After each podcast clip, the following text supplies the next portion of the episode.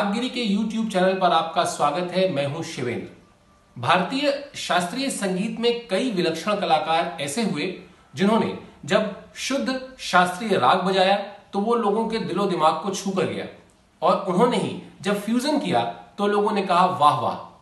नई पीढ़ी में ऐसे ही कलाकार हैं पूर्वायन चटर्जी। पूर्वायन, आज हमारे साथ रागगिरी से जुड़ रहे हैं। पूर्वायन, आपका बहुत बहुत स्वागत है। दादा, पहले तो सबसे पहले तो बहुत बहुत धन्यवाद, आपने समय निकाला। और लेकिन मैं आपके साथ इंटरव्यू की शुरुआत एक शरारती प्रश्न से करने जा रहा हूँ। और वो शरारती प्रश्न ये है कि मैंने सुना है कि आपको तो बचपन में सितार इसलिए दिया गया क्योंकि आप शैतानियों से दूर रहें। तो इसकी क्या कहानी है? इसकी कहानी तो ये है कि शैतानियों से दूर रखने के लिए दिया गया था तो मैं और शैतान बन गया। अभी तो तब जितना शैतान था, उससे कहीं ज़्यादा शैतान मैं अभी हुआ। लेकिन अभी का जो शैतानी है, वो सिर्फ़ संगीत को लेके शैतानी। मुझे वही चाहिए फन एंड गेम्स जिसको बोलते हैं। तो पहले तो सबसे पहले तो आपको मैं बहुत शुक्रिया अदा करना चाहता हूँ कि ये रागगिरी का जो प्लेटफॉर्म है, उस पर आपने मुझे इस काबिल समझा कि मैं कुछ बताऊँ संगीत के बारे में। और जहाँ तक आपका सवाल है देखिए, जो शरारती है ना, बच्चे, हम लोग बोलते हैं कि बिना शरारती जो बच्चे होते हैं, वो बोरिंग होते हैं। वो आगे ज़िंदगी में जाके भी और बोरिंग इंसान आर्ट तो कभी कर ही नहीं सकता है। तो to be an artist you have to be a little शरारती लिटिल बदमाश little bending the rules not breaking the rules the main thing about making good music is knowing how to bend the rules आपको rules follow भी करना है पर थोड़ा सा rules में क्या आप निकाल सकते हो वो देखना है। तो अच्छा, कोशिश जारी है। बिल्कुल बिल्कुल। और दादा इस बात का कितना फ़र्क पड़ा आपके हिसाब से? और खासतौर पर आज आप इस चीज़ को कितना रियलाइज़ करते हैं कि आपके घर में जो संगीत के संस्कार हम लोग कहते हैं आपके पिताजी तो निखिल बैनर्जी साहब के शिष्य थे और निखिल दा का तो मतलब जो कद है भारतीय संगीत में वो बहुत ही बड़ा है। तो एक इतने बड़े कलाकार के शिष्य को पिता के तौर पर आपने देखा बचपन से वो कितना फ़र्क पड़ा आपको संगीत की जो आपकी शिक्षा है उसमें? देखिए सबसे बड़ी बात तो ये है कि बचपन से तालीम के लिए मुझे इधर उधर भटकना नहीं पड़ा। घर पे पूरा खाना मिला और मैं अपने पिताजी के लिए मेरा अभी तक एक गुरु का जो इज़्ज़त होता है अपार्ट फ्रॉम पिता का इज़्ज़त जो अपने अपना यहाँ के संस्कार में बोलते ये है कि पिता परम गुरु। माता पिता इनफैक्ट पता नहीं क्यों पिता बोलते हैं सिर्फ़ माता पिता दोनों होना चाहिए। तो घर से एजुकेशन शिक्षा तालीम उधर से चालू होता है तो जहाँ तक संगीत का सवाल है संगीत के जो वैल्यूज़ है वहीं से चालू हुआ। और uh, मैं बहुत लकी हूँ दैट uh, सिर्फ़ uh, पिताजी के ज़रिए सिर्फ़ निखिल बैनर्जी नहीं निखिल बैनर्जी तो हम हम सभी के लिए सितार प्लेयर्स के लिए ही रोल मॉडल और उन्होंने खुद के बलबूते पे इतने सारे दिग्गज हस्ती होने के बावजूद उन्होंने अपना स्टाइल बनाया और अपना अपनी जो पहचान है उन्होंने वो उसका जो स्थापना की उन्होंने पर सिर्फ़ निखिल बैनर्जी नहीं बट अली अकबर खान साहब के पास भी पिताजी लेके गए। और अली अकबर खान साहब का तो जो मार्गदर्शन है, मैं बहुत खुशकिस्मत हूँ कि एकदम बाकायदा जो गुरु शिष्य परंपरा है, उस, वो परंपरा से मुझे तालीम मिला। जहाँ पे जहाँ पे इवन मेरे मेरे खाने का खर्चा अली अकबर खान साहब भेजते थे। हर हर हफ़्ते, जब मैं कैलिफ़ोर्निया में था, उनके स्कूल में मुझे जब सीखने का मौका मिला। बाद में अजय चक्रवर्ती जी के पास लेके गए थोड़ा सा ठुमरी दादरा, बंदिश वोकल म्यूज़िक की तालीम के लिए, अनिंदो चैटर्जी के लेके पास लेके गए, उस्ताद जाकिर हुसैन साहब के पास लेके गए, और जाकिर भाई तो अभी तक ऐसा मतलब हर एक तरीके से not only musically but even philosophically he is like mentor guru और बाद में शंकर महादेवन जी के पास मुझे जाने का मौका मिला, जब, और उनके साथ काम करने का भी मौका मिला। तो ये सब लोग आपको जिसको हम लोग बोलते हैं ना मार्गदर्शन। गुरु का मेन काम ये होता है कि आपको मार्ग दिखा फिर चलना तो आपको खुद ही है। ऐसा नहीं कि गुरु आपको गोदी में बिठा के लेके चलेंगे ऐसा नहीं हो सकता है। चलना आपको खुद ही है पर मार्ग दिखा सकते हैं अच्छा दादा ये एक प्रश्न बहुत स्वाभाविक सा ये भी उठता है कि एक तो पिता का घर में जैसा आपने बताया संगीत के संस्कार फिर बचपन से इतनी महान हस्तियों से आपका मिलना जुलना लेकिन पूर्वायन ने कब तय किया कि वो सितार ही बजाएँगे और सितार में ही उनका जीवन है? और वो क्या घटना थी? कैसे तय हुआ? देखिए ये जो फैसला है इंसान एक दिन में नहीं लेता है। पर ज़रूर है ये फैसला धीरे धीरे खाना जैसा पकता है दिमाग के अंदर। जी, जी. और एक दिन ऐसा होता है जब इंसान सोचता है कि नहीं आज से मैं ये काफ़ी मतलब इसमें मेरा जिसको इंग्लिश में कन्विक्शन बोलते हैं मेरा हम्म। विश्वास है कि मैं ये कर पाऊँगा। एक दिन यकीन या विश्वास वो एक एक खास दिन होता है जब इंसान को सडनली मिलता है। वो ऊपर वाले की वजह से मिलता होगा या या आशीर्वाद जो गुरु जन का आशीर्वाद होता है उसके वजह से मिलता है। पर मैं आपको बताऊँ एक खास दिन मुझे याद है जब मैं जकार्ता में था मैं अपना मतलब मेरे पिताजी जकार्ता में उधर गुरु थे अपना इंडियन कल्चरल सेंटर में जवाहरलाल नेहरू कल्चरल सेंटर तो मैंने निखिल बैनर्जी का मारवा सुना। राग मारवा का आलाप जोड़ और उसके बाद राग पुड़िया कल्याण जिसमें स्वपन चौधरी तबले में थे। वो रिकॉर्डिंग अभी पब्लिश भी हुआ है बाद में। एनी anyway, खैर जब जब मैंने ये सुना पता नहीं मुझे क्यों लगा कि मुझे यही काम करना है और इसी तरीके से बजाना है। इसी तरीके से यानी तब उतना नहीं सोचा था कि इनके जैसे बजाएँगे या अपना स्टाइल बनाएँगे उतना नहीं सोचा था। बट ऐसा असर होना चाहिए मेरे म्यूज़िक का। तो मैं कुछ तकरीबन बारह साल का ही था तब। पर इतना समझ नहीं था कि ये इसको स्वाकार कैसे कर सकते इसको how to make it reality बस एक सोच आया तो दैट वाज द इंसेप्शन वहाँ से लेके मैं जब कॉलेज में था मुझे याद है 1998 में कॉलेज पास आउट हो गया था और यूनिवर्सिटी एनरोल करने का टाइम आया था।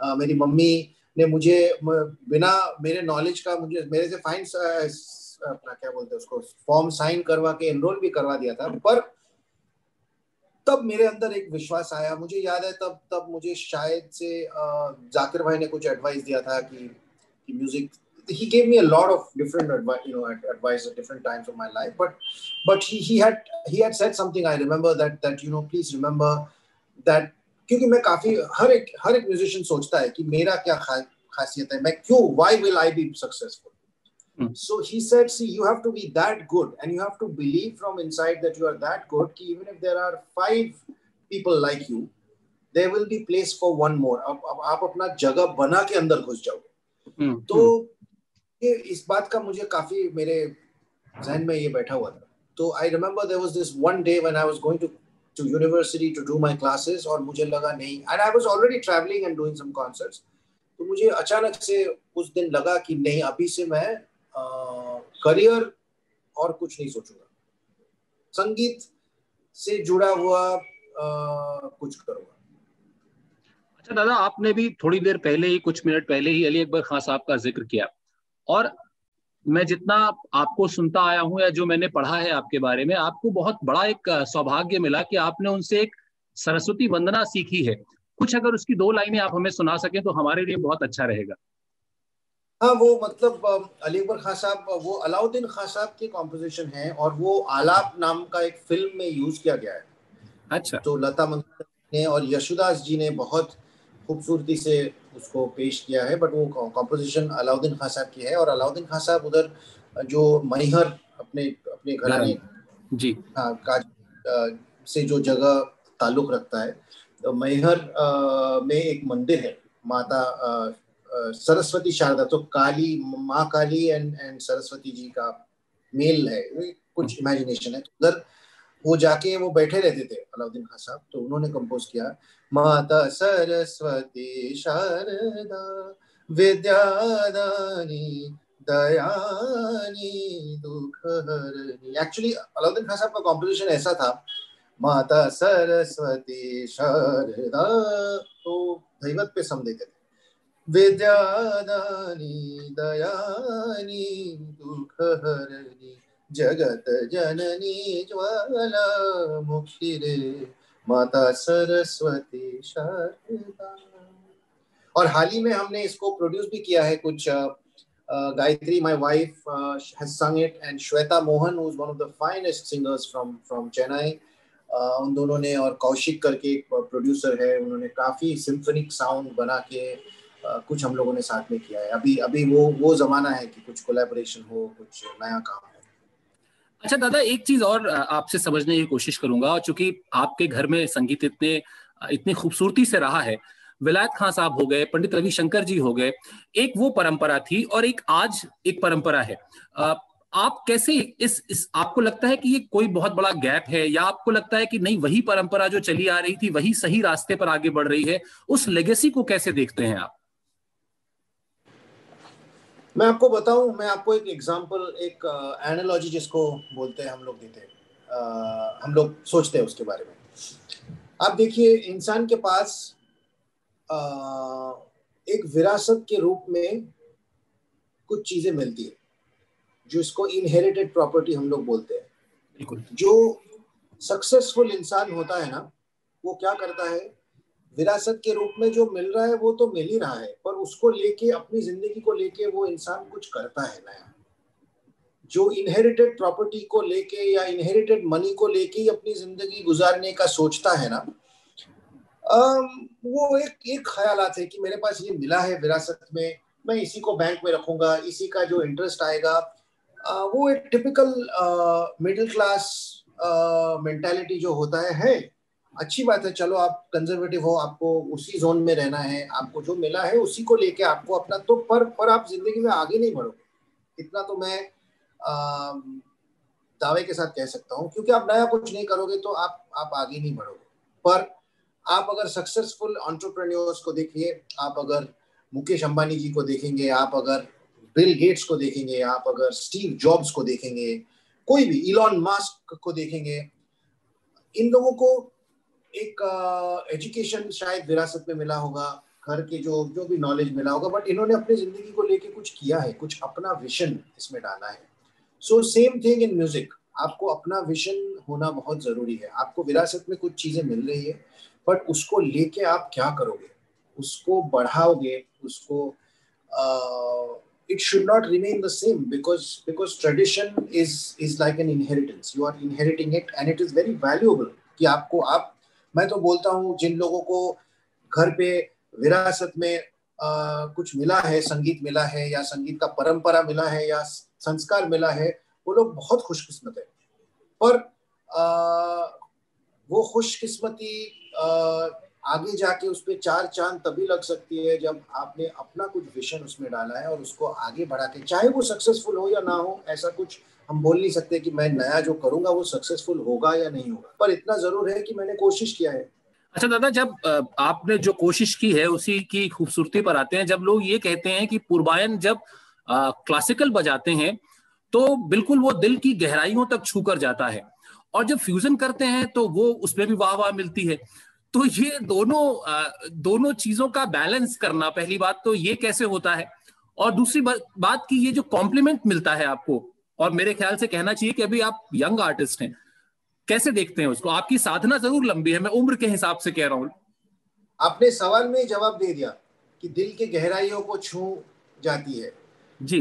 देखिए दिल दिल के गहराइयों को छू जाती है ये तो मतलब ऊपर वाले का आशीर्वाद है ये मेरे ऑडियंसेस का बड़प्पन है।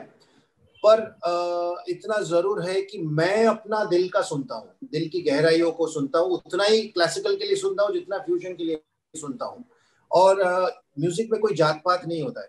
ऐसा हम्म। कुछ नहीं है कि क्लासिकल है तो ऊँचे जात फ्यूजन है तो नीचे जात ऐसा कुछ नहीं है। सब दिल की बात है। क्लासिकल हो चाहे फ्यूजन हो चाहे कुछ एक्सपेरिमेंटल हो क्रॉसओवर हो चाहे दूसरे कंट्री का आप देखिए अभी ये पैंडेमिक में हमको सब समझ में आ गया कि पूरी पूरी दुनिया एक ही है। जब when it comes to sickness और हेल्थ और और सौरो और जॉय हम लोग सब साथ में जुड़े हुए हैं। तो जो मेरे दिल की बात है आ, वो अगर मैं दिल के गहराइयों से बता पाऊँगा if I am able to get in touch with my inner or my inner heart then it will touch somebody's heart. वरना नहीं। वरना मैं जात पात सोचता रहूँगा। मैं सोचता ही रहूँगा कि ये देखिए ये मेरा घराना है ये मेरे लायक नहीं है कि मैं किसी और आ, को स्वागत करूँ किसी तो ये सब सोचता रहूँगा तो किसी को स्वागत नहीं करूँगा किसी को प्यार बांटूँगा नहीं तो कोई मुझे प्यार नहीं देगा। सिंपल बात। तो कोई दादा, कोई बैलेंस करना पड़ता है जा मतलब उसके लिए कुछ एफर्ट डालना पड़ता है या सेल्फ ये आपके अंदर इस तरह से इनकलकेट हुआ है कि जो बात अभी आपने कही कि दोनों के लिए अलग अलग कोई ब्रैकेट नहीं है, जो दिल को, खुद के दिल को छूता हो वही संगीत है। तो कैसे बैलेंस जो मैंने पूछा वो कैसे होता है? ये ये मैं आपको बताऊँ, इसके लिए आपको उपलब्धि जिसको बोलते हैं रियलाइजेशन आपको कहीं ना कहीं होना है। ये मैं हज़ार बार बोल सकता हूँ, कोई और भी आपको बोल सकता है।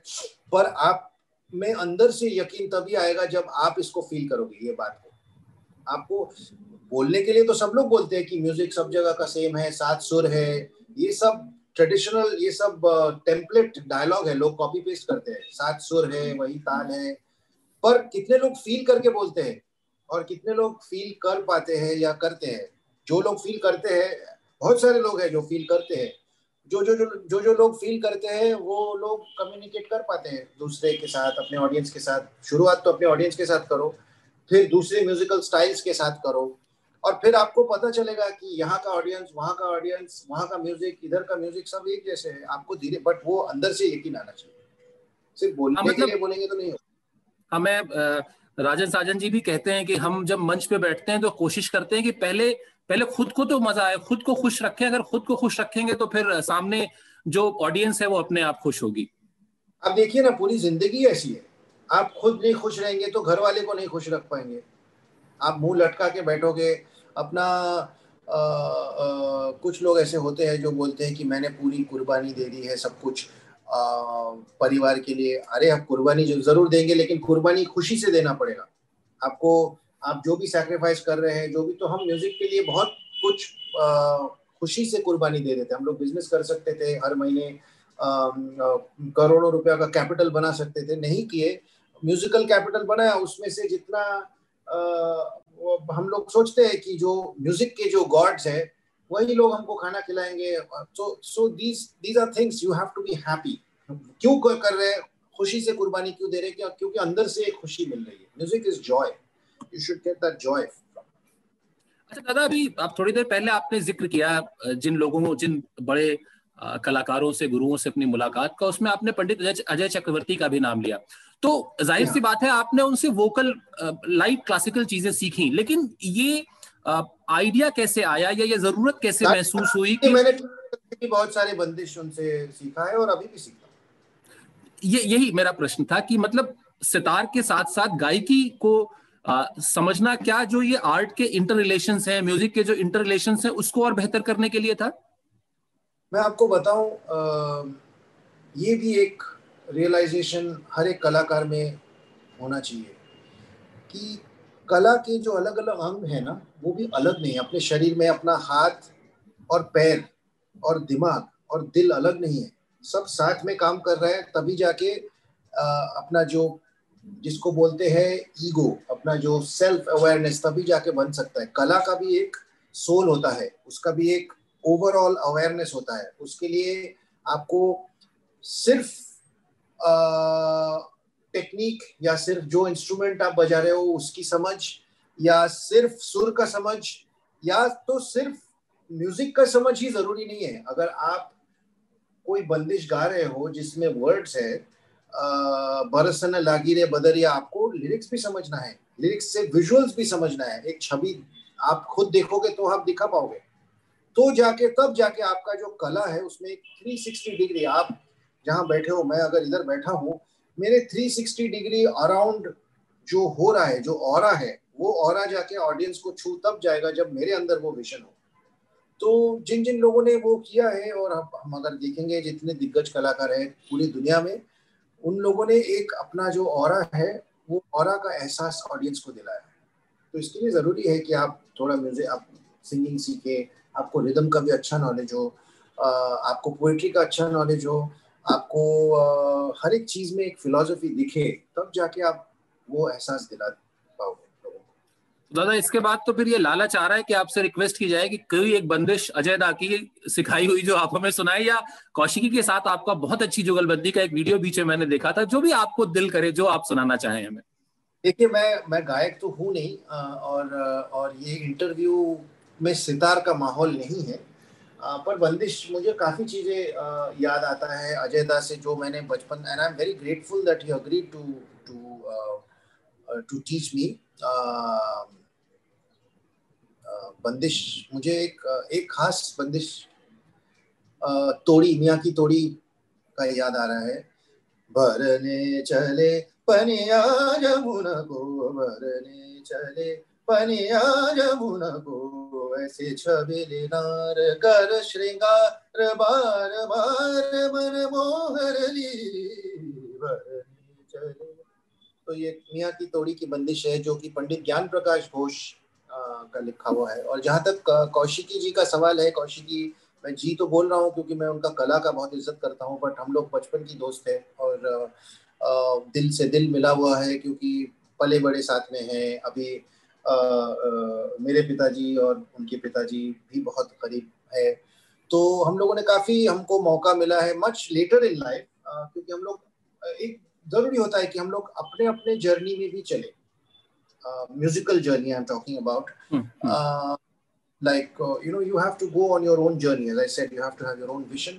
But कहीं ना कहीं आके जब म्यूजिकल वैल्यूज़ या म्यूजिकली दिल मिला हो तो कहीं ना कहीं उसका एक मेल जो है उसका कुछ ना कुछ निकलता है। तो अभी अभी मेरे ख्याल से ऐसा टाइम आया है जब हम लोगों ने काफ़ी काम किया है साथ में और उसमें मैं I am very lucky that एक वो अंतर करके मेरा भैरवी वाला तराना है जो मैंने बनाया था वो Kaushiki agree to write some words on it and and agree to sing it और वो मेरे यूट्यूब चैनल में है और उनके यूट्यूब चैनल में भी उन्होंने मुझे मौका दिया है।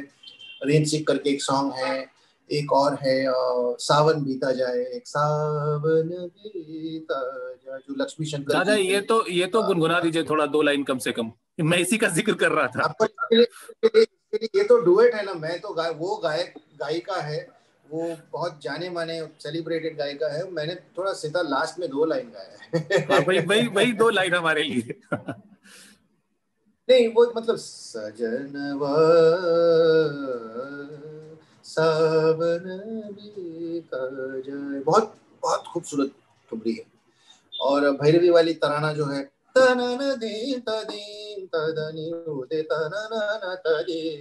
ये मेरा जो बंदिश है ये सब है। यूट्यूब में आपके जो लिसनर्स है जाके ज़रूर सुने और इस पे अपना प्यार बख्शे आशीर्वाद बख्शे बस। दादा आपके आपने बैंड्स का भी बनाए कुछ पिछले दस एक दशक में। वो एक्सपेरिमेंट कैसा अभी तक कैसा रहा है? कितना सेटिस्फाइंग रहा है आपके लिए? आ, वो भी एक जर्नी अलग अलग जर्नी रहा है। आ, मैंने पहले शास्त्रीय सिंडिकेट करके एक बैंड बनाया था जो अपने कंटेम्प्रेरीज अपने दोस्त लोग हैं जो and the best of the artist Rakesh Chaurasia ji जो कि मेरे खास मेरे एकदम परिवार जैसी है। और शुभंकर बैनर्जी सतीश पटरी जयंती कुमरेश हम लोग सब साथ में आके तब मेरा ख्याल ये था कि क्लासिकल म्यूज़िक को लेके ही कुछ करेंगे। क्लासिकल म्यूज़िक के अंदर ही कुछ करेंगे। तो वो एक जमाना था, जब सोच ये था कि क्लासिकल के अंदर क्या क्या हो सकता है। तो शास्त्रीय सिंडिकेट बनाया था मैंने। उसके बाद 2009 में मुझे अलग साउंड चाहिए था। So I I made an album called string struck जिसमें शंकर महादेवन जी was kind enough to agree to come. And I've always been grateful to all these artists, चाहे वो राकेश भाई हो, चाहे बाद में शंकर जी हो, तौफीक कुरैशी साहब, he's been a great source of support for me. String struck जब बना था, उन्होंने एक ही बार में मुझे कहा था कि मैं आके बजाऊँगा आपके एल्बम में। मेरा पीस ऑफ़ माइंड करके एक पीस है। उन्होंने बोला इसका जो क्रॉस लाइन जिसको हम लोग बोलते हैं बी पार्ट जो है वो बहुत पसंद आया तो इसमें मैं कुछ सोचता हूँ। तो ये सारी चीज़ से एक एक करके स्टेप उसके बाद लुई बैंस जी हम लोगों ने लाइफ इज़ म्यूज़िक करके कुछ किया था Taufiq bhai myself and Louis ji. आ, उसके बाद शंकर जी ने काफ़ी मुझे आ, काफ़ी प्रोजेक्ट्स में बुलाया मैं एम टी वी अनप्लग्ड उनके Bollywood I in fact I did a tour with Shankar Ehsaan Loy well we would have a a little uh, you know, a jam section तो अब उनके जो राग बेस्ड गाने हैं जैसे सपनों से भरे नैना है जैसे मितवा है उस पर हम लोग जैम करते थे और गिरिधर उड़ुपा जो घटम प्लेयर है वो भी साथ में रहते थे। तो ये सब this is a journey in itself तो मुझे धीरे धीरे एक मैं आपको बताऊँ अभी मुझे कभी कभी एहसास ये होता है कि जब मैंने शास्त्रीय सिंडिकेट बनाया था और सोचा था कि अभी कुछ नया करके दिखाएँगे क्लासिकल के अंदर मेरे में कितना ना समझ और कितना आ, मतलब क्या बोलते बचपना था। इंसान वो एक एज एज होता है इंसान सोचता है मैं कुछ करके दिखाऊँगा वो सपना दिखता है। आ, पर ये करके दिखाना ये बहुत ज़िंदगी बहुत बड़ी चीज़ है। और एक मतलब आप करते रहो आपको बस ऐसी कोई बड़ी बात नहीं है कि आपको कुछ साबित करना है। कुछ नहीं साबित करना है आपको you just have to have fun and and I mean it was great fun when I did it but it's just that मुझे ये था कि ये निकलेगा। सक्सेसफुल भी हुआ that album got an award and it was like out there but क्या फ़र्क पड़ता है? मैं आपको बताऊँ कितने सारे लोग कितने कितना अच्छा काम कर रहे हैं। और um, सब लोग हम मिल के साथ में अच्छा काम करें तो but destiny is not controlled by one person और even few people destiny of the music the destiny of the of the art form it has its own life and it has its own vision and journey अच्छा दादा बस एक दो छोटी छोटी चीज़ें और। एक तो आ, हम मतलब मैं ये मेरी व्यक्तिगत राय है। आप बताइए कि आप इससे इत्तेफाक रखते हैं कि नहीं रखते हैं। जो ये आज की जनरेशन है जो नॉन म्यूजिकल बैकग्राउंड के बच्चे हैं पाँच साल छह साल सात साल आठ साल के अगर एक पेरेंट चाहता है कि उनको म्यूज़िक सिखाए अपना इंडियन क्लासिकल म्यूज़िक सिखाए और वो उसको उनको लेकर जाता है एक किसी बड़े कलाकार के कार्यक्रम में लेकिन उस कार्यक्रम में दो चीज़ें हैं जो बहुत डिबेटेबल कह लूँ या कह लूँ कि रोकती हैं। पहला कार्ड पे कई बार लिखा होता है, आठ साल से छोटे बच्चों का प्रवेश मना है। और दूसरा मैंने कई बार देखा कि जब एक स्टेज पर एक बड़े आर्टिस्ट आते हैं तो वो तो अपनी सच्चाई बताते हैं या मॉडेस्टी बताते हैं कि पिछले सत्तर साल से मैं ये इंस्ट्रूमेंट बजा रहा हूँ या पिछले साठ साल से मैं ये गा रहा हूँ, लेकिन अभी तक मैं इसको सीख नहीं पाया। जब वो ये बात कहते हैं तो क्या आपको लगता है कि बच्चों के मन में छोटे बच्चों के मन में वो मॉडेस्टी की बजाय एक डर पैदा होता है? ये ट्वेंटी ट्वेंटी का जनरेशन है उनको लगता है अगर ये सत्तर साल में नहीं सीख पाए तो मैं कैसे सीखूँगा? ये इसको कैसे देखते हैं आप? या ये क्या ये सही तरीका है एक, एक चीज़ बताऊँ आपको आ, आ, मुझे I understand what you are trying to ask with this question एक तो रही बात आठ साल के नीचे बच्चे को अलाउ करना कॉन्सर्ट हॉल में मुझे क्या लगता है, देखिए, जब कोई कॉन्सर्ट ऑर्गेनाइज होता है, उसमें लोग पैसा दे के टिकट खरीद रहे हैं there has to be a level of professionalism अगर अगर आप आठ साल के नीचे के बच्चे को अलाउ करेंगे, चाहे वो बच्चा कितना ही मच्योर हो, उसको कितना लगाव हो क्लासिकल म्यूज़िक के लिए या आप कोई भी म्यूज़िक के लिए, पर बच्चे तो बच्चे ही होते हैं ना, उनको निकलना है टॉयलेट जाना है वॉशरूम जाना है, बाहर जाना है, भूख लगना है कभी तो you have to have that discipline तो अगर बच्चे के उसके लिए अभी इंटरनेट है यूट्यूब है। आपको अगर बच्चे को क्लासेस में डालना है उसके लिए भी काफ़ी अपॉर्चुनिटीज़ है। अभी तो ऑनलाइन लर्निंग का काफ़ी अपॉर्चुनिटीज़ है।